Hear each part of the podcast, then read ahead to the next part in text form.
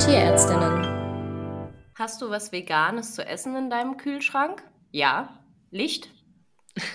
oh. Das war doch der am, am wenigsten gemein.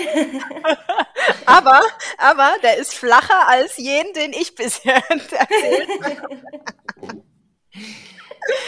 Oh. Nee, aber es ist mir tatsächlich, also ganz kurz dazu, schon oft aufgefallen, früher vor allen Dingen, als ich noch gar nicht äh, so über Ernährung und sowas nachgedacht habe und schon ein paar vegane Freunde da hatte, dass ich ständig Sachen auf den Tisch getan habe oder irgendwie was da hatte und mir dann so in letzter Sekunde aufgefallen, ah nee, fuck, das ist doch nicht vegan, weil wegen das und das.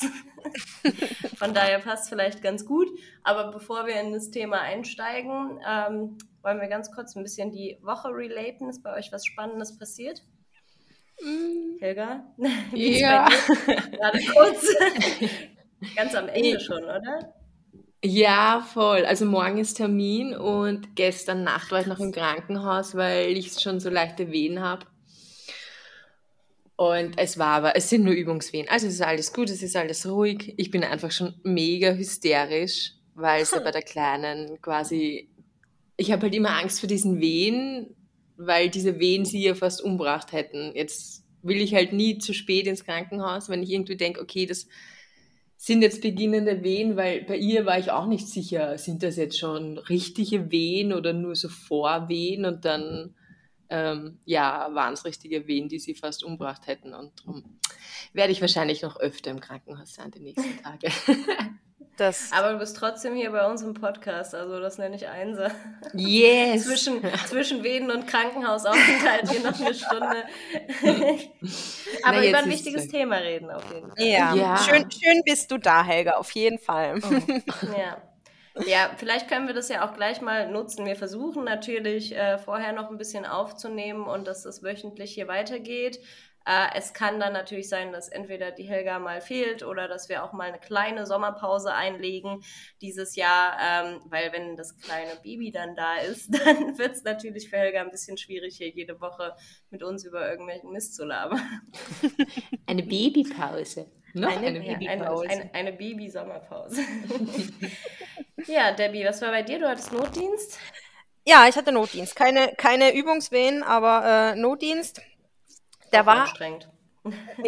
Nein, nein, eigentlich nicht. Ich hatte Nachtdienst. Also bei uns ist ja das wirklich eingeteilt in drei Schichten. Ich habe äh, halb elf gestartet und ähm, es war an, drei, an zwei von drei Nächten war es super ruhig. Also da habe ich nicht zwei, drei Anrufe gehabt, aber nicht viel mehr. Ähm, es war sehr unterdurchschnittlich. Aber ich muss natürlich ja da schön. sein. Ja, ja, genau. Ich muss natürlich da sein, ich muss mich bereithalten und naja, der Tag danach ist halt dennoch äh, im Arsch, auch wenn man mal vier, vier Stunden oder so pennt. Aber naja, genau. Einen ruhigen Notdienst habe ich gehabt. Sehr schön. Ja, bei mir ist immer noch, wie man es vielleicht ein bisschen hört, Erkältung, die ich gerade mit mir rumschleppe. Und ansonsten gerade ganz, ganz viel hin und her gereise. Wir waren jetzt am, boah, warte, kriege ich das überhaupt noch zusammen? Am Freitag in Mainz für einen Eignungstest von meinem Freund für einen Master. Am Samstag dann in Heidelberg. Dann sind wir von Heidelberg wieder hier zurück nach Fulda, wo ja seine Eltern wohnen und wo wir dann Zwischenstation machen. Jetzt war ich gestern ganz spontan in Marburg und habe äh, bei so einem Projekt von Robert Mark Lehmann geholfen, die Lahn, also den Fluss, der da durchgeht, sauber zu machen. Da haben wir so am, am Ufer ganz viel Müll eingesammelt und am Taucher aus der Lahn über eine Tonne so Fahrräder, äh, Einkaufswagen, irgendwelche Gitter, Kram, alles Mögliche rausgeholt, weil das ja alles die, die, das Wasser verpestet und die Tiere und so, diese ganzen Metallsachen. Ähm, genau, und am Mittwoch geht es bei uns weiter nach Trier. Da habe ich dann Probearbeiten in einer Klinik Donnerstag, Freitag und dann geht es nach Essen und überall so ein bisschen Wohnungen angucken und so. Also wir sind gerade voll am hin und her fahren und organisieren und Tests schreiben und Bewerbungsgespräche führen. Und ich bin einfach froh, wenn wir September umgezogen sind und ich weiß, wo wir dann wohnen. Boah, das kann ich mir vorstellen. Ey, das, das ist ja schon vom Zuhören her äh, anstrengend. ja, das ist vor allem für so eine äh, planungsfreudige Person. Also ich bin eigentlich so jemand, der weiß im besten Fall schon drei Jahre im Voraus, wann er wo wie wohnt. schon äh, herausfordernd, aber man äh, lernt dazu wie man mit spontanen Situationen umgehen kann. So, jetzt habe ich keinen guten Übergang, aber sage ich einfach Nein, naja, von Umweltschutz zum, zum Tierschutz zum Thema Veganismus kann man ja schon einen Tag schlagen. So. Genau. Also wir haben ja über Umweltschutz gerade geredet. Genau, also genau. Gehen wir weiter zum Tierschutz und über Veganismus. Äh, wird heute eine Folge, in der vor allen Dingen Helga wahrscheinlich viel zu dem Thema erzählt. Falls es die letzte Folge ist, ist ja auch schön, dann habt ihr nochmal ganz viel von ihr. äh, und äh, Debbie und ich, wir werden dann immer mal unsere Meinungen dazu einfließen lassen. Dann äh, würde ich dir das Wort geben, Helga. Okay, ja. Also, wir haben ja gesagt, wir nennen die Folge, warum Vegetarismus keinen Sinn macht, oder? Mhm.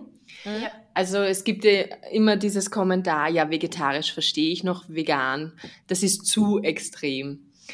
Und die Sache ist halt, wenn man sich, also das, da geht es jetzt immer nur um die Tierwohlseite. Also wenn man vegetarisch oder wenn man vegan leben will, möchte aus, aus Sicht des Tierwohls, ähm, dann muss man halt sagen, Vegetarismus bringt halt wirklich nur Schweinen was. Also wenn du kein Fleisch isst, dann finden Schweine das sicher super cool.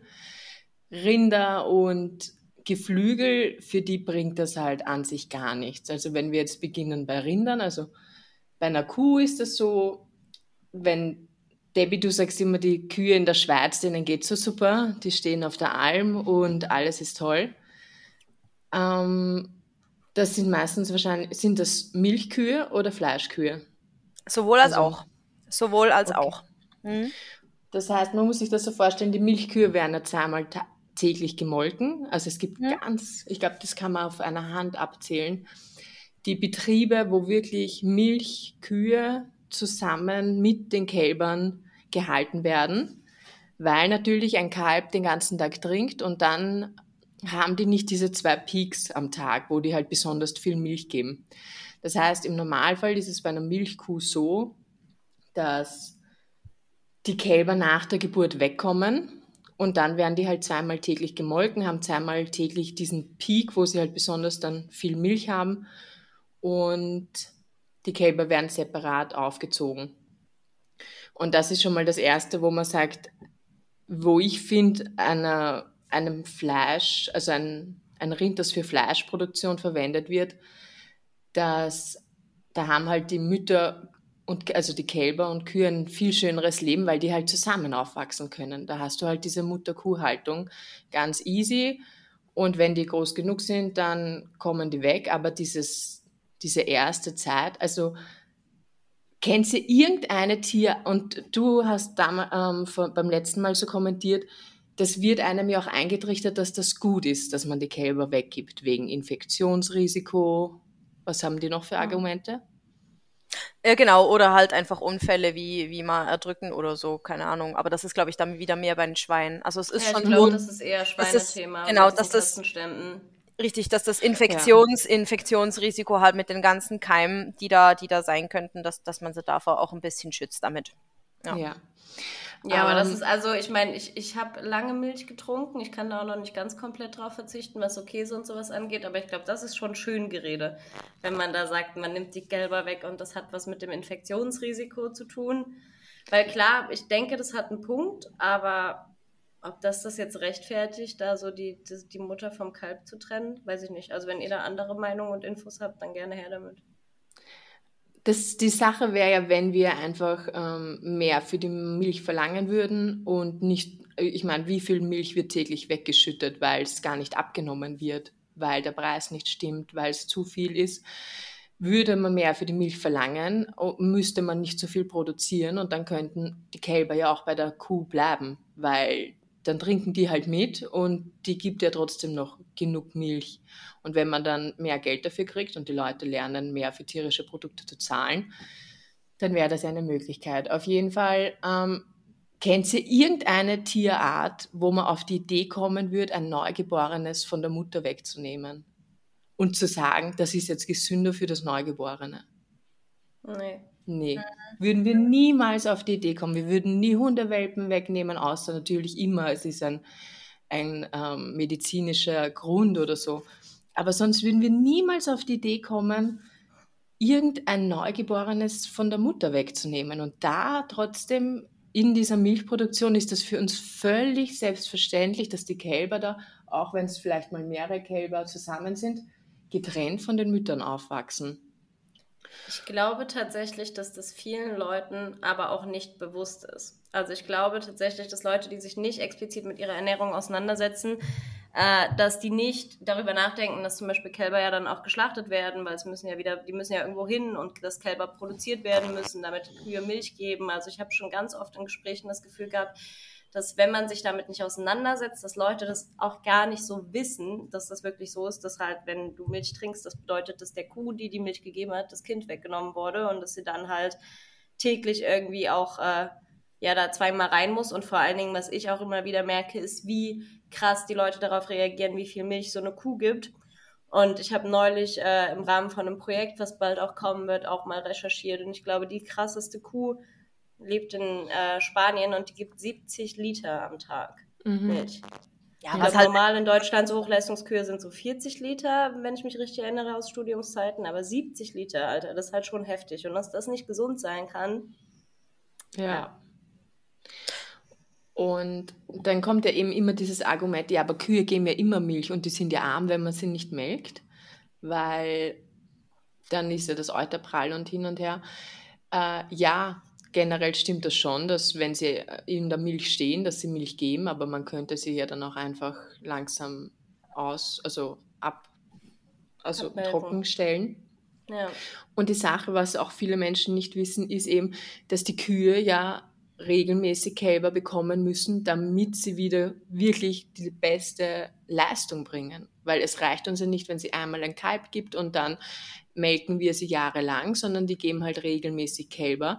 Während bevor das nächste Kalb kommt, wird sie trockengestellt und dann hat sie wieder volle Milch und so funktioniert die Produktion. Und nach vier bis fünf Jahren ist die Kuh meistens am Ende, weil sie krank wird, weil es ähm, Verletzungen gibt. Ja, das sind ja Stoffwechselleistungen auch, die der Körper da bringen muss. Nur, nur ganz kurz an die Leute, die es nicht wissen, Trockenstellen bedeutet quasi, dass sie weggestellt werden und nicht mehr gemolken wird, damit diese Milchproduktion zurückgeht.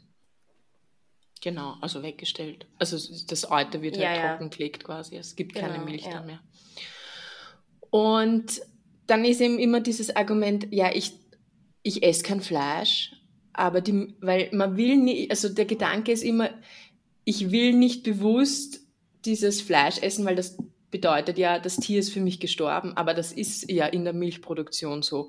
Weil erstens mal, was passiert mit den männlichen Kälbern? Die kommen alle in die Wurst. Und die weiblichen Kälber werden dann halt zur Milchproduktion verwendet. Aber was passiert nach vier bis fünf Jahren, wenn die Kuh diese Leistung nicht mehr bringt? Dann geht sie zum Schlachter. Mhm. Also du kannst keine Milch produzieren ohne Fleisch zu produzieren. Du produzierst das Fleisch der männlichen Tiere und du produzierst das Fleisch dieser Kühe, die einfach dann nach wenigen Jahren keine Leistung mehr bringen. Und was macht man mit dem Fleisch? Das haut man dann weg? Oder es gibt einfach keine Milchproduktion ohne Fleischproduktion und darum macht dieses Vegetarismus auch keinen Sinn. Weil entweder ich verwende alles oder ich sage, nein, ich will nicht, dass ein Tier für mich stirbt und in dieser, in dieser, Manufakt also in dieser Maschinerie ist ja, dann kann ich aber die Milch auch nicht verwenden. Mit, also ja. Milch zu trinken ist genauso, wenn man das blöd sagt, Mord wie Fleisch zu essen. Weil es führt einfach dazu, dass Fleisch produziert wird und dieses Fleisch, entweder du haust es weg oder du verwendest das. Ja. Ja. Ja, ich wollte gerade sagen, also wenn man das mal so durchdenkt, wie wir das jetzt gerade auch aufarbeiten, und es, es, geht jetzt hier auch nicht darum, irgendwie zu sagen, Fleisch essen ist gut oder so, aber ich finde, so rein von diesem Kalb, Kälber, Kuhgedöns, fände ich es fast legitimer zu sagen, ich suche mir halt irgendwie gutes Fleisch aus einer guten Bio-Haltung mit Freilandhaltung, Mutter-Kind-Aufzucht und so. Äh, fände ich es legitimer, das Fleisch zu essen, als Milch zu trinken tatsächlich, weil wir haben auch, ihr ja sicher auch auf so einem ähm, Milchbetrieb gearbeitet im Rahmen des Studiums und diese Kühe, die sehen halt auch meistens scheiße aus. Ne? Die sind klapperdör, da gucken an allen Stellen die Knochenecken raus, also die in diesen Massenbetrieben, wo halt wirklich dann auch jede Kuh so 40 Liter am Tag geben soll.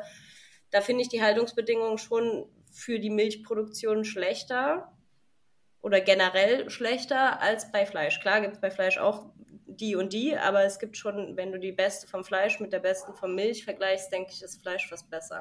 Wobei jetzt musst du aufpassen, diese Knochen alleine heißen nicht, dass diese Kuh unterversorgt ist. Ne? Also Fleisch. Nee, nee, ja, das Milch, auf jeden Fall. Ja, ja, das war jetzt nur ein bisschen missverständlich. Also das ist rein von der Art und von der Konstitution der Milchkühe her äh, ganz normal, dass man da die Sitzbeinhöcker sieht und dass man auch die Rippen angedeutet sieht. Selbstverständlich sollte das nicht wirklich extrem äh, abstehend sein, ne? aber so eine gewisse ähm, Anatomie sieht man bei äh, Milchrassen, sage ich jetzt mal, das sind ja Rassen, äh, sieht man ganz normal. Ich meine, das sieht man ja auch bei den Kühen in Indien, ne? die werden ja da als heilig gesprochen und äh, sicher nicht entsprechend gehalten, schlecht.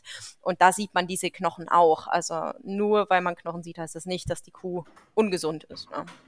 Ja, das das ist gut, dass du das nochmal einwirfst. So ging mir das im Studium nämlich am Anfang auch immer so. Man muss ja von jedem Tier so kurz einschätzen, wie gut ernährt es ist.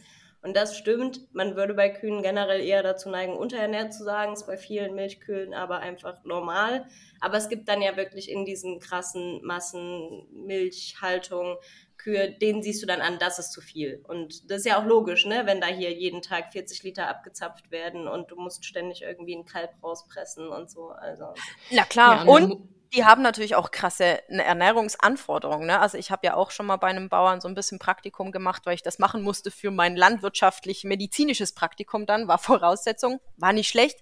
Und äh, was die da an Kraftfutter in der, in der Hochzeit der, der Laktation, also der Milchleistung eigentlich noch zusätzlich brauchen, damit die das Gewicht einigermaßen halten, fand ich schon eindrücklich. Ja. ja.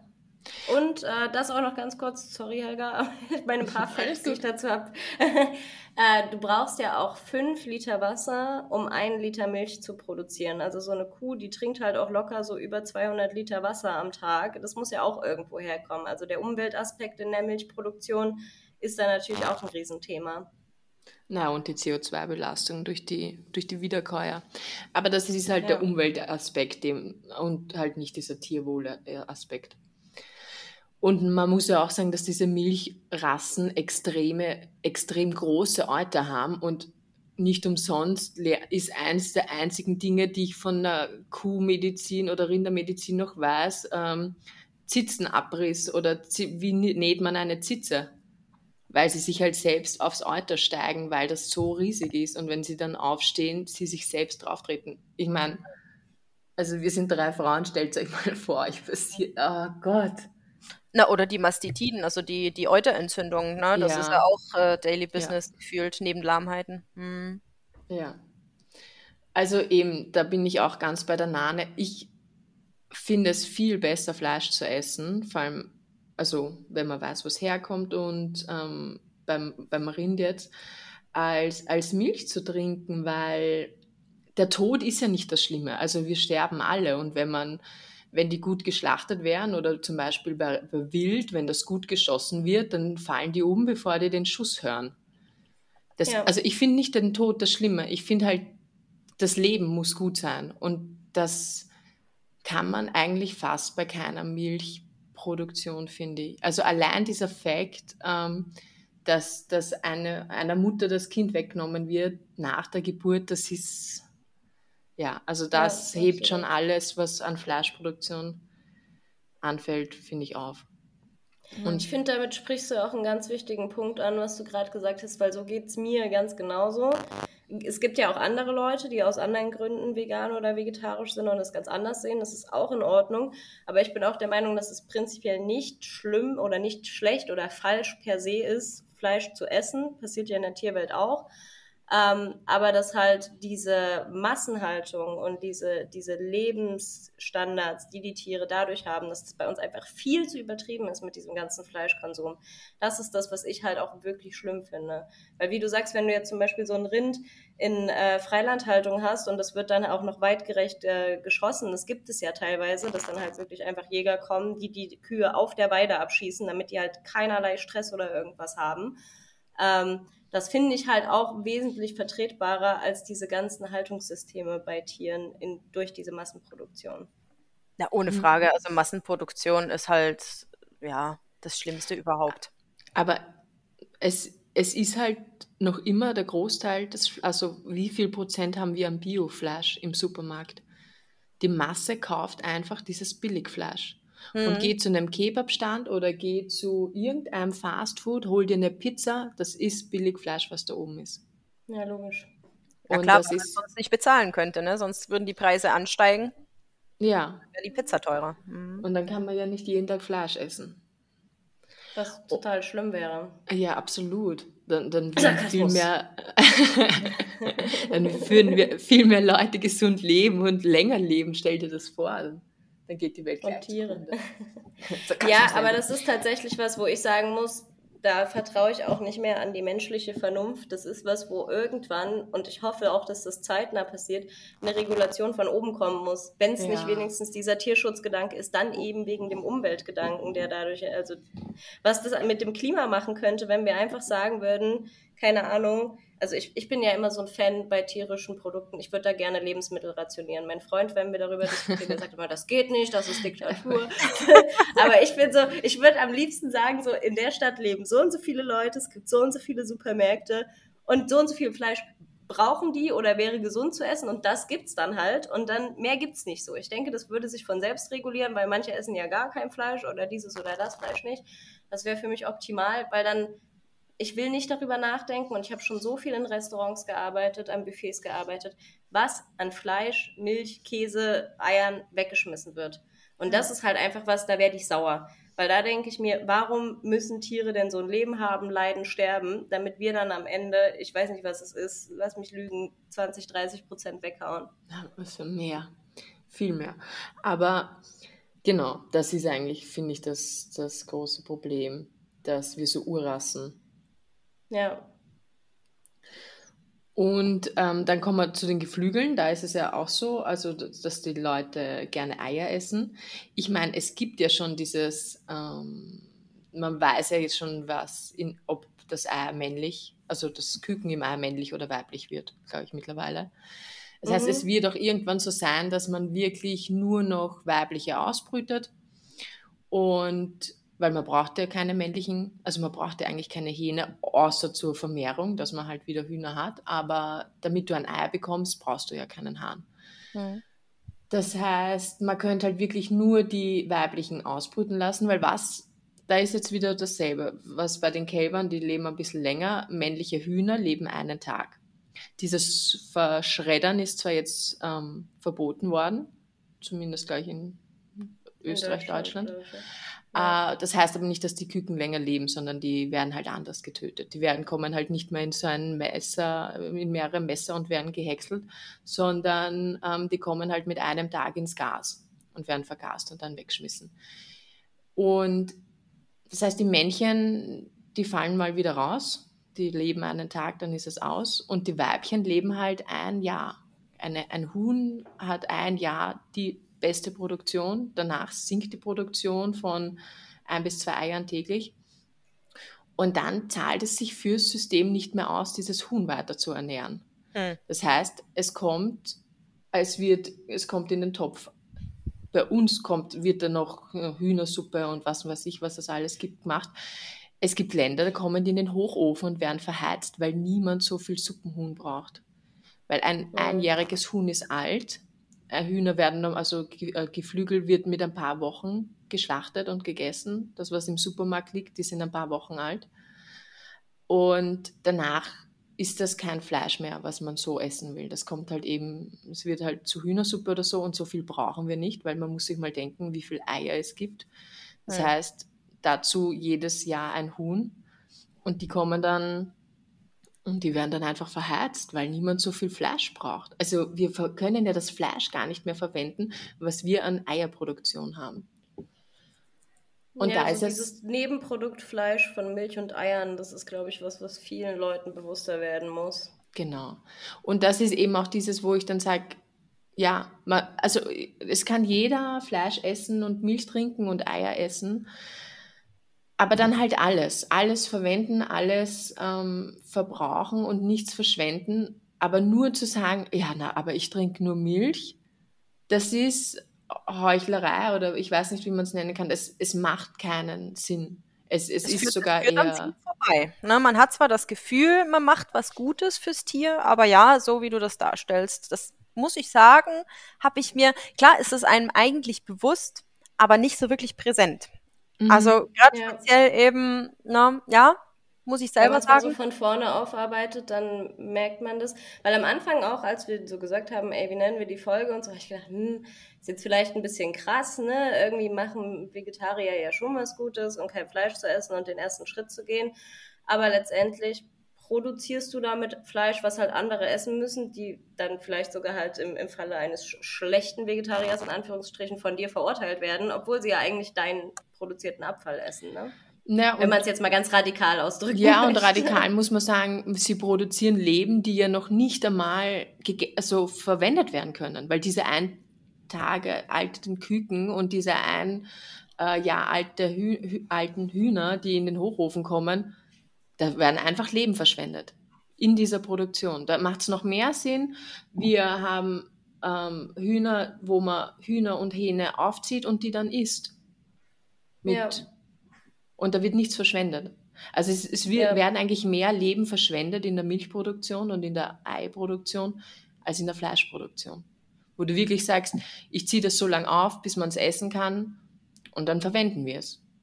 Mhm. Genau. Ja. Schweine finde ja, ich halt toll. ich glaube, Schweine sind ja. ja für, für Schweine so ist logisch, klar. Da.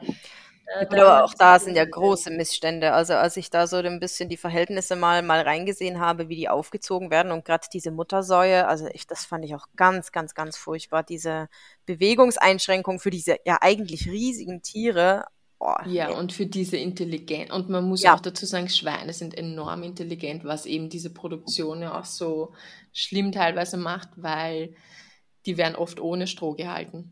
Das heißt, die haben nur ja. einen kahlen Boden, auf dem sie leben, auf dem sie wochenlang liegen, wenn sie da in diesen Gitterboxen sind, wo, also das sind so, das ist ein Gitter, das kommt über die Sau drüber, damit halt die Ferkel hingehen können und trinken, weil eben in der Haltung so viele Ferkel erdrückt wurden früher, hat man das gemacht, dass eben die Ferkel vor der Mutter geschützt sind und da liegen die dann einfach, wo, also solange die halt diese Ferkel ähm, ja, für alle, die das noch nie gesehen haben, es ist quasi wie so ein Kastenstand. Das kann man sich vorstellen wie ein Metallgitterrahmen, der einmal um die Sau gezogen wird. Das Einzige, was die Sau in dieser Zeit, also das ist halt von kurz vorm Abferkeln, ich glaube bis zehn Tage nach dem Abferkeln, je nach Betriebssystem, sind die da drinne.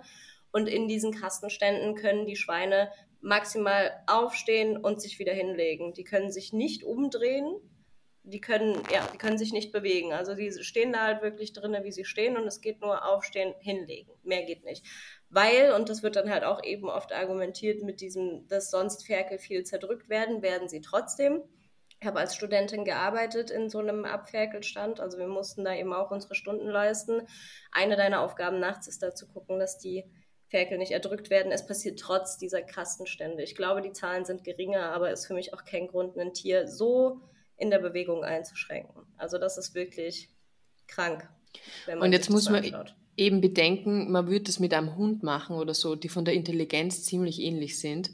Man will einen Hund da in seinen Zwinger, nicht ein Hund kann sich in einem Zwinger sogar noch ja. umdrehen. Reine Zwingerhaltung ist ja, ist ja so, sozusagen auch verboten, so in ja, ist, Und ist Zwinger ist ja, nicht, ist ja nicht vergleichbar. Also in einem Zwinger kann sich ein Hund ja noch drehen, kann sich hin, hin zusammen.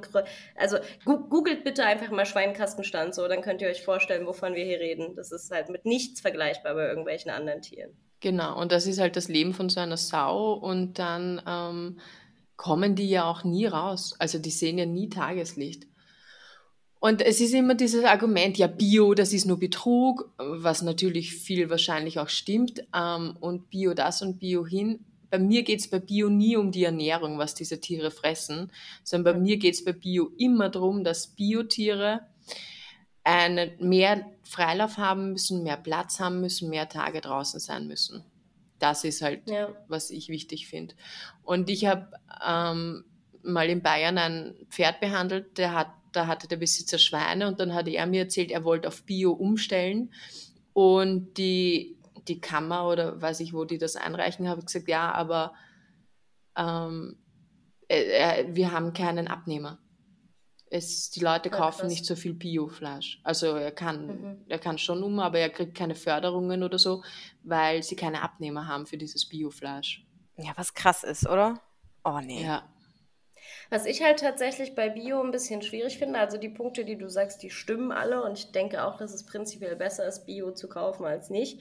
Aber es gibt ja bei diesen Bio-Fleisch, Ei, Milch-Sachen ähm, auch strikte Regeln, was Medikamente angeht, also was den Einsatz von Medikamenten angeht der Grundgedanke dahinter ist natürlich, die Tiere so zu halten und sich so darum zu kümmern, dass eben gewisse Infektionen oder Erkrankungen nicht auftreten und deswegen weniger Medikamente zum Einsatz gegeben, also in Einsatz kommen müssen. Und das einfachste Mittel, um das zu kontrollieren, ist halt zu sagen, die dürfen halt die und die Medikamente nicht kriegen oder halt auch vor so und so viel vorm Schlachten die und die Medikamente nicht kriegen. Ähm, was aber in Praxisbeispielen, die wir in der Uni durchgegangen sind, leider zum Teil dazu führt, und ich möchte jetzt überhaupt nicht damit sagen, dass das immer so ist, wenn man Bio kauft, aber es kann halt sein, dass die Tiere mit ihren Krankheiten halt quasi alleine gelassen werden, dass sie keine Antibiotika, keine Schmerzmittel, keine Entzündungshemmer bekommen und sich halt mit den Krankheiten bis zum Schlachtzeitpunkt dann irgendwie dahinschleppen, damit es als Bio verkauft werden kann. Und das ist halt meiner Meinung nach ein ganz großer Fehler in diesen Bio-Maßnahmen, Gesetzen, weil das darf halt gar nicht sein. Also das finde ich halt persönlich auch als Tierärztin ganz schlimm, wenn dann halt einfach gesagt wird, ich behandle jetzt eine Krankheit bei einem Tier nicht, weil dann ist es halt kein Bio mehr. Ja, ja, das Argument habe ich auch schon gehört, das ist eben auch ein, natürlich geht gar nicht. Ja, also ich habe hab da auch keine Zahlen, wie viel das ist, aber es ist ein Thema. Also ich habe das von einigen äh, Tierärzten aus der Landwirtschaft gehört, die solche Höfe kontrollieren und die dann halt teilweise sogar gesagt haben, deswegen kaufe ich gar kein Bio. Ob es so krass ist, weiß ich nicht, kann ich nicht sagen. Ich denke prinzipiell ist es schon besser, Bio zu kaufen, aber man sollte auch das im Hinterkopf haben. Also Bio ist auch nicht mhm. die letzte Lösung. Leider. Ja.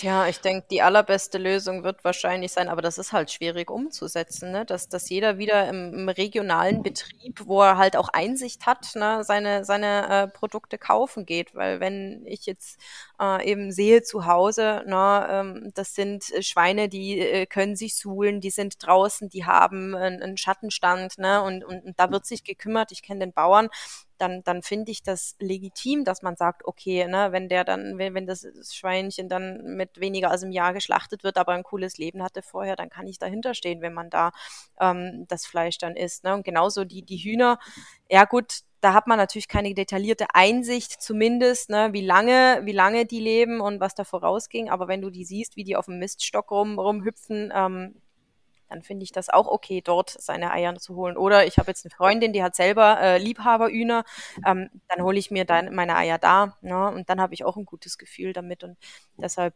äh, sehe ich da jetzt äh, nicht die Notwendigkeit, strikt, strikt, strikt vegan zu leben und sagen, überhaupt gar nie und alles andere ist das Gefühl des Todes. Aber man, man muss seinen Konsum extrem überdenken und vor allem äh, der Kauf von diesen kommerziellen ähm, Produkten, die man im Supermarkt findet, die muss man ganz, ganz kritisch hinterfragen und überlegen, ob man das ja. wirklich noch tun sollte und möchte. Und ich meine, bei diesen ja. Hühnern, die am Misthaufen rumlaufen und so, die Leute sind ja auch keine, die männliche Küken mit am Tag umbringen, sondern da laufen ja, halt die Hähne mit und wenn die Probleme machen oder irgendwie dann Größe erreicht haben, dann schlachtet man die und isst die halt. Genau, genau. Und dann macht es ja auch wieder Sinn. Und dann sind wir wieder bei dem, es geht nicht darum, dass sie sterben, weil ich meine, man muss ja schon mal sagen, es ist für uns als Tierärzte in Deutschland verboten, ein gesundes Tier zu töten. Mhm. Außer in der Produktion. Weil da werden ja nur ja. gesunde Tiere getötet. Und die haben ein gesundes Leben, ein schönes Leben und dann werden sie halt geschlachtet und ich glaube, so ein, wenn wir jetzt wieder beim Wild sind, wenn da ein, ein Hirsch ist, der geschossen wird, der gut geschossen wird, das, das ist doch ein schöneres Leben, als an irgendeiner Seuche oder Krankheit langsam dahin zu rotten. Hm. Ja, absolut. Also ein schönerer Tod auf jeden Fall. Ja, also ich glaube, das sind auch so die Sachen, die ich so für mich auf jeden Fall gefunden habe. Jetzt langsam geht es ja bei mir auch, dass ich noch radikaler werde. Aber bei den, den Hühnern, das, was Debbie gesagt hat, ich finde, das ist mittlerweile was, was ich an so vielen Ecken habe ich Leute, wo, wo Privathühner gehalten werden, ein paar, und dann halt im Freundeskreis Eier verkauft werden. Ich finde, das ist, wenn man sagt, man will auf Eier nicht verzichten, halt was, was man ganz guten Gewissens machen kann. Wir haben selber drüber nachgedacht, uns Hühner anzulegen. Es äh, scheitert gerade daran, dass ich mit dem Hühnerstallbau leider nicht so vorankomme, wie ich mir das vorgestellt habe. Ähm, dann zweiter Punkt für mich auch auf jeden Fall mehr Wild essen. Also müssen jetzt nicht alle losrennen und wild essen, keine Frage, aber ich finde, wenn man da einfach das nicht so feiertagsspezifisch machen würde, wie das in Deutschland leider ist, was ja dann auch wieder dazu führt, dass da irgendwie vermehrt das gejagt wird und das ist dann auch wieder scheiße. Aber dass man einfach mal guckt, ein bisschen abwechslungsreich zu essen und eben nicht nur diese Massentierhaltung, sondern eben auch wild. Also ich wüsste auch nichts, was dagegen spricht. Ja, äh, jetzt muss aus ich Konsumentensicht. Okay, warte, Bei wild muss man halt. Mhm. Ja, ich, mein letzter Satz wäre einfach nur, und das denke ich gilt generell, mal die, die äh, Masse an Konsum zu überdenken. Also, dass man halt wirklich nicht jeden Tag Fleisch essen muss und da auch mal drauf gucken kann, was mache ich mir aufs Brötchen oder so, geht da nicht auf was anderes. Also, dass man, das denke ich, kriegt jeder hin, ohne da an Lebensqualität einzubüßen, einfach mal zu überdenken, wie viel Fleisch esse ich in der Woche und wie sehr kann ich das reduzieren. Weil wenn sich dieser Konsum generell so ein bisschen reduziert, dann könnten ja auch andere Mechanismen in der Produktion dann langfristig greifen. Okay, mhm. Helga, wild.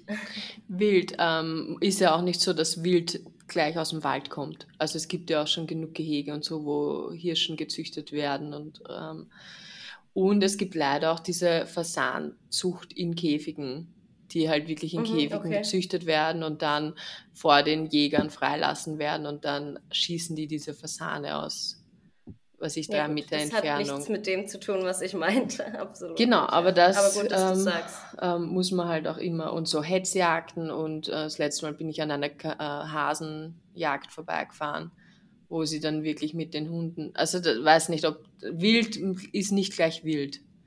Da ist mhm. wahrscheinlich auch immer ja. gut, man kennt einen Jäger und man weiß, dass der, weil leider in der Jägerschaft sind auch nicht nur gute Leute dabei, einen Jäger kennt, der ähm, gut schießt, vernünftig arbeitet und so.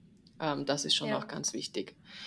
Und dann muss man auch sagen, dass es ja auch Hahn-Hennen-Haltung gibt. Also auch im Konsum kann man ja wieder drauf schauen, werden die Hähne mit aufgezogen. Das ist ja mittlerweile möglich. Es gibt genug Anbieter, wo die Hähne auch aufgezogen werden bis zu einem gewissen Alter und ja. nicht mit einem Tag wegkommen. Und was das auch ist halt noch? das Problem für den Konsumenten, glaube ich. Also das Problem in Anführungsstrichen. Aber man zahlt ja dann bei den Eiern quasi die Aufzucht der Hennen mit. Und das ist dann wieder das teurere Ei. Der und Hähne. da wird halt leider, ja genau. Mhm. Was habe ich gesagt? Hennen. Hennen. Eier. Ähm, ja, das ist dann halt wieder das teurere Ei, weswegen wahrscheinlich nicht von vielen Leuten dazu gegriffen wird. Aber das ist natürlich ein Riesenpunkt, weil das steht ganz oft dann auch vorne mit drauf, dass die Hähne mit aufgezogen werden. Und da muss man, muss ich jetzt mal an alle, also alle, die das irgendwie hören und äh, Tierprodukte konsumieren, ich schaue, wenn ich irgendwas kaufe, niemals bei Tierprodukten auf den Preis. Weißt du? Ja. Ich schaue, woher kommt das, was ist das, wo wurde das geschlachtet, wo wurde das großgezogen. Da, ja, du kannst bei allem anderen am Preis schauen, aber wenn es da auf den Preis schaust, dann lass es gleich. Dann ja. ist halt nicht. Mhm. Und es heißt nicht, dass ich super viel Geld habe. Ich, ich hatte in meinem ersten Monat in der Arbeit, ähm, war ich so pleite, dass ich mir nichts zu essen kaufen konnte. Also ich konnte mir nur in Supermärkten was zu essen kaufen, wo es Visa gab weil ich die überziehen konnte. Aber das gibt's halt in Deutschland, bei Edeka oder so kannst du nicht mit Visa zahlen. Das heißt, ich habe halt oft nichts gegessen. Also ich weiß, wie es ist, kein Geld zu haben. Und trotzdem ist das kein Grund, Billigfleisch zu kaufen, weil dann esse ich halt keins. Es gibt genug andere ja. Sachen, mit denen man sich genauso gut ernähren kann wie mit Fleisch. Absolut. Und. Ja, das ist auch dieses mit der Reduktion. Ich finde halt, Fleisch essen kann und sollte auch was Besonderes sein, so wie das ja früher auch der Fall war. So, da war es halt einfach krass, wenn einmal in der Woche irgendwie mit der Familie im Braten gegessen wurde. Und es ist so, man weiß nicht, man schätzt das ja dann auch viel mehr wert. Dadurch kann ja auch irgendwie dieses ganze Essen zu was Schönem mit Familie oder Partner oder so werden. Dass man halt einfach sagt, das ist nicht Alltag, die, die Wurstbämme und das Schnitzelabend, sondern das ist halt was, was ich einmal die Woche oder alle zwei Wochen einmal mache. Und dann gebe ich halt auch, keine Ahnung, 30 Euro für zwei Steaks aus.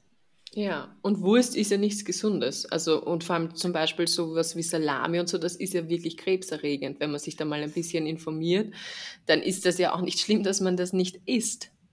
sondern wirklich ja. noch Fleisch was, und nicht irgendein verarbeitetes Produkt, das eh ungesund ist. Und dann wollte ich noch schnell sagen, dass ja Lab, das werden jetzt wenige kennen, Lab wird aus dem Labmagen von Kälbern gewonnen und das braucht man noch immer für viel, viele Käsesorten in der Produktion. Das ja. heißt, äh, selbst wenn man glaubt, man tötet jetzt per se kein Tier, weil man ja nur die Milch trinkt, stimmt, also nur den Käse isst, stimmt das auch nicht, weil da der Lab drinnen ist von den Kälbern, die man mhm. für, für diese, damit dieser Käse entsteht. Genau. Ja, ein sehr weitgreifendes Thema mit, mit einer Komplexität, ja, wo man selbst, wenn man sich ein bisschen damit auseinandersetzt, glaube ich, noch längst nicht alles erfassen kann. Deshalb, ja, es ist schön, dass du da mal ein bisschen von deinem Wissen auch geteilt hast, Helga. Du hast ja da x Jahre voraus. Ich glaube, bei Nana und bei mir entsteht dieses Thema erst oder die, diese Problematik erst gerade so richtig und man, man lernt die Ausmaße wirklich erst kennen ich finde, es ist halt, man kann ganz viele Produkte vermeiden, ohne irgendwelche Einschränkungen zu haben. Zum Beispiel Nudelprodukte oder Pasta ohne Eier. Da schmeckst du nicht ja. den Unterschied. Ob du, das ist so unnötig. Oder ähm, langsam Milchprodukte umstellen. Also, dass man sagt, man äh, trinkt Hafermilch ich verstehe, es gibt, also ich trinke, ich, also jetzt kommt das Wort Werbung, ich trinke halt, wir lieben diese Joya und diese Oat Milk, glaube ich, mm. heißt die. Mm. Die trinkt der Tobi, der liebt die. Also das ist auch, oder die, es gibt schon so viel Butterersatz, wo die Leute bei mir frühstücken und sagen, na ja, mit Butter ist ja nicht so schlimm. Sag ich, das ist, das ist vegane Butter. Das ist, das ja, schmeckt bei, schon bei so, so Bei ähnlich. dieser Alsan und so merkst du das auch gar nicht. Die haben wir auch schon ewig. Ah, und bei dieser Milchgeschichte muss ich sagen, ich, hab, ich war ewig so jemand, der auch gesagt hat, oh, im Kaffee brauche ich meine Milch und bla und Hafermilch schmeckt mir dann nicht und so. Ähm, das ist voll die Gewöhnungssache. So, also für alle, die denken, das wäre irgendwie ein Thema, so macht's mal eine Woche, trinkt mal eine Woche euren Kaffee schwarz oder mit Hafermilch oder mit Reismilch oder was weiß ich. Und ich habe ja bei dir die ganze Zeit mit Hafermilch getrunken, Helga, und bin zurückgekommen, hatte zu Hause halt noch eine, eine angefangene Milch. So, bevor ich die wegschütte, habe ich die halt in meinen Kaffee gemacht. Ey, es hat mir überhaupt nicht mehr geschmeckt. und ich war so, ich war so zu Marc, ich war so krass, Alter. Ich habe mich einfach so an diesen Hafermilchgeschmack im Kaffee gewöhnt, wo ich vorher gesagt hätte, kann ich nicht, will ich nicht. Es ist einfach nur Gewöhnungssache an ganz vielen Ecken. Ist bei mir auch so. Und auch selbst mein Freund, ähm, der da vorher auch eben, wie wie es der Durchschnittsdeutsche halt so handhabt, ähm, das alles gemacht hat, der, der trinkt jetzt auch nur noch äh, Hafermilch. Also wir haben Tatsache ähm, bei uns wirklich nur diese eine, diese Oatly, muss ich jetzt ja, genau so heißt ja. die. Mhm. Ähm, die, die, wir auch wirklich, ja genau, die wir auch wirklich mögen. Ansonsten, die, wir haben aber so ein bisschen quer getestet, wo ich sagen muss, sobald das so ein bisschen angesüßt schmeckt, muss ich, nee, dann lieber gar keine. Ja, furchtbar. Aber die schmeckt wirklich gut. Die schmeckt mir, die schmeckt äh, äh Sebastian sehr gut. Und wir haben komplett umgestellt. Also wirklich. Ja kaum, kaum. Es gibt mehr. ja auch genug Leute, die sich noch Zucker in den Kaffee hauen, für die ist dann vielleicht so eine angesüßte Hafer, Reis, Milch oder so auch gar nicht schlecht, weil ja. dann musst du dir nicht noch zusätzlich den Zucker da reinknallen. Am besten durchtesten. Am besten testen und nicht gleich nach der ersten, die nicht schmeckt, sagen, boah, ist nichts für mich, ja, sondern mal ein bisschen testen. Auch manche mögen ja. dieses Mandel, Mandelmilchersatzzeug. Schmeckt mhm. mir nicht, aber manche mögen das. Und man muss ja, auch dazu sagen, man darf sich halt nicht immer erwarten, dass das jetzt genauso wie das tierische Produkt schmeckt. Man muss halt einfach ein bisschen offen sein und man muss sich an diese Geschmäcker auch ein bisschen gewöhnen. Ja. Aber das ist auch so das, wo ich mir so denke, also warum so? Ich meine, warum soll es schmecken wie das tierische Produkt? Ja, eh. Wenn ich mir jetzt irgendwas auf meinem Brot mache, dann geht es auch darum, finde ich das lecker oder nicht. Es gibt ja auch Wurst, die mir schmeckt und Wurst, die mir nicht schmeckt. Und da muss er jetzt nicht irgend so ein veganer Aufschnitt, wenn der jetzt nicht wie Wurst schmeckt, nee, dann esse ich den. Also das finde ich so senseless, auch bei diesen, keine Ahnung, veganen Nuggets oder so. Wir probieren da ja auch gerade viel aus. So, ja, viel schmeckt da nicht genau wie irgendwie einem Burger Patty oder so. Vieles kommt da tatsächlich mittlerweile ran. Aber es schmeckt mir ja. Also warum so, ja. ist ja egal. So, wenn es mir schmeckt, muss es dann nicht wie Fleisch schmecken. Und man lernt halt dann auch neue Sachen kennen, also die einem halt voll gut schmecken. So, ich liebe Seitan. Also, ja. das ist einfach das Beste. Und dann gibt es ja auch immer wieder dieses Argument, ja, aber in diesen veganen Produkten, da sind ja nur Geschmacksverstärker drinnen. Und Ich denke mir immer, und du glaubst, weißt du, es schmeckt nach glaubst, es schmeckt nach Salami, wenn du von dem Schwein abbeißt? Also, ja, ja, genau. Auf jeden Fall. Wobei es ja schon noch ein Ding ist, dass, dass, dass diese Ersatzprodukte, eben, man muss auch da schon gut hingucken, oder? Also gerade was so Fette und so angeht, ist ja. es schon auch nicht so leicht, dass man jetzt da sagen kann, ja, es gibt ja so eine reichhaltige Vielfalt jetzt, äh, kannst dir einfach davon was nehmen. Also man muss da schon auch ein bisschen gucken, ne? Ja. Klar, wie bei allem. So, wenn du dich gesund ernähren willst, musst du dich halt damit beschäftigen. Und in meinen Augen bedeutet Veganismus oder Vegetarismus auch nicht, die ganze Zeit halt Fleischersatzprodukte zu essen. So. Also ich, es geht halt auch ein bisschen darum, einfach auf so Fleischkram zu verzichten, weil diese Fleischersatzprodukte muss man auch ein bisschen gucken, wenn die jetzt zum Beispiel so gemacht werden, dass die von der Konsistenz her übelst wie Fleisch und so sind, sind das auch wieder Dinge, die sehr umweltbelastend sein können in der Produktion. Also es geht jetzt hier auch nicht darum, jeden Tag veganes Schnitzel zu essen. Ja. Und da kommen halt auch noch wieder so Berichte, wie ungesund diese veganen Aufschnitte und so sind, wo ich mir denke, ja, aber ich hoffe, niemand, egal ob tierisch oder nicht tierisch, isst Wurst, weil er glaubt, es ist gesund. Weißt du? Ja, ich meine, wir ja. rauchen ja auch nicht, weil wir glauben, es ist gesund, oder trinken Alkohol, weil wir glauben, es ist gesund, der unsere Gehirnzellen abtötet. Sondern manche Sachen ja, essen wir einfach, weil wir Bock drauf haben und weil es gut schmeckt. Aber dafür muss ja nicht. Und dann, ja, aber ihr, ähm, das, warum, also warum werden Sachen produziert, die so schmecken sollen. Wenn ihr keine Tiere töten wollt, dann esst es halt auch nicht, wo ich mir denke, ja, nur weil ich jetzt nicht will, dass ein Lebewesen für mich stirbt oder ein scheiß Leben gehabt hat, heißt es ja nicht, dass es mir nicht schmeckt, wenn ich es meine ganze Kindheit und so gegessen habe. Und weißt du, es geht ja, ja es ist ja auch so, es, es wird ja auch nicht nur unbedingt gemacht für die Leute, die aus Überzeugung oder schon lange vegan sind. Es ist ja ganz ehrlich auch einfach eine Marketingstrategie, um Leute, die eben Fleisch essen, so wichtig finden, mit ins Boot zu holen. Also es ist ja eigentlich gerade für die Leute, die dann zu dir sagen, ja, dann ist es doch nicht, für die ist es ja da. Für die gibt es ja ganz oft diese veganen Aufschnitte oder diese vegane Wurst oder so, um halt Leute, die sagen, sie können nicht auf Fleisch verzichten, zu überzeugen. Weißt du, da mhm. geht es ja gar nicht um die Leute, die halt generell sagen, ja, ich bin vegan, weil es mir wichtig ist, aber ich brauche meine vegane Wurst. So, ich glaube, ne. Ja.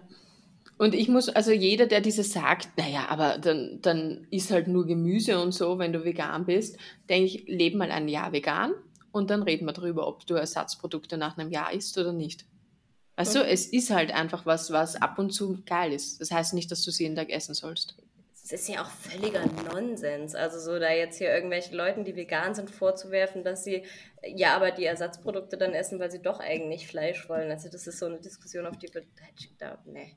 Und ein blockiert. Diskussionspunkt zum Schluss ist ja auch immer noch, dass Sie sagen, für, da, für euer Soja wird der Regenwald abgeholzt.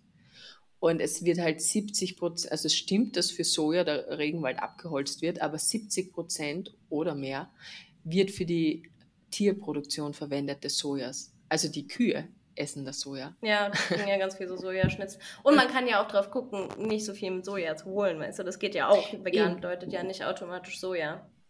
Okay, und dann, glaube ich, haben wir es. Wir. Ja. Ja, ich, äh, ich leite den Schluss ein.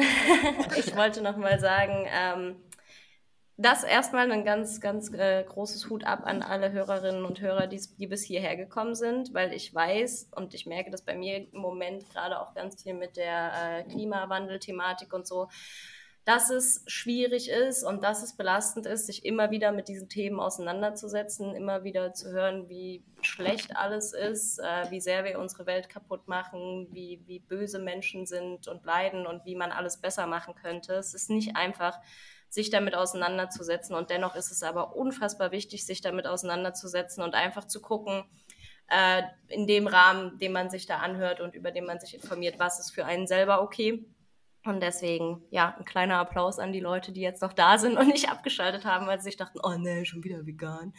ähm, weil es ist einfach wichtig und es geht auch in keinem Fall hier darum, dass wir sagen, wer nicht vegan ist, ist scheiße. Es ist, ist genau eine Person hier in dem Podcast wirklich vegan. Ähm, es geht einfach darum, offen zu bleiben, zu gucken, was kann man machen, wo kann man es reduzieren, äh, wo kann man mehr drauf achten. Und ich denke, wenn das jeder macht, dann ist schon ein ganz wichtiger Beitrag geleistet. Und es ist natürlich auch schön, wenn irgendjemand, nachdem er sich das hier angehört hat, vielleicht ein bisschen mehr drüber nachdenkt, weil dafür machen wir das ja hier. Ja. in der Erkältung und kurz vor der Geburt für euch über solche Themen zu reden. Genau, das wäre mein Schlusswort gewesen. Wollt ihr noch irgendwas sagen? Nein, ich finde, es ist auch keine Vegan-Folge, eher so eine Bewusst-Folge und warum halt Vegetarismus keinen Sinn macht. Ja. Esst Fleisch. Nein, Spaß. Aber von glücklichen Kühen, bitte. ja, nur von glücklichen Kühen. Okay, dann würde ich sagen, und damit sagen wir auf Wiedersehen. Mach jetzt gut. Baba.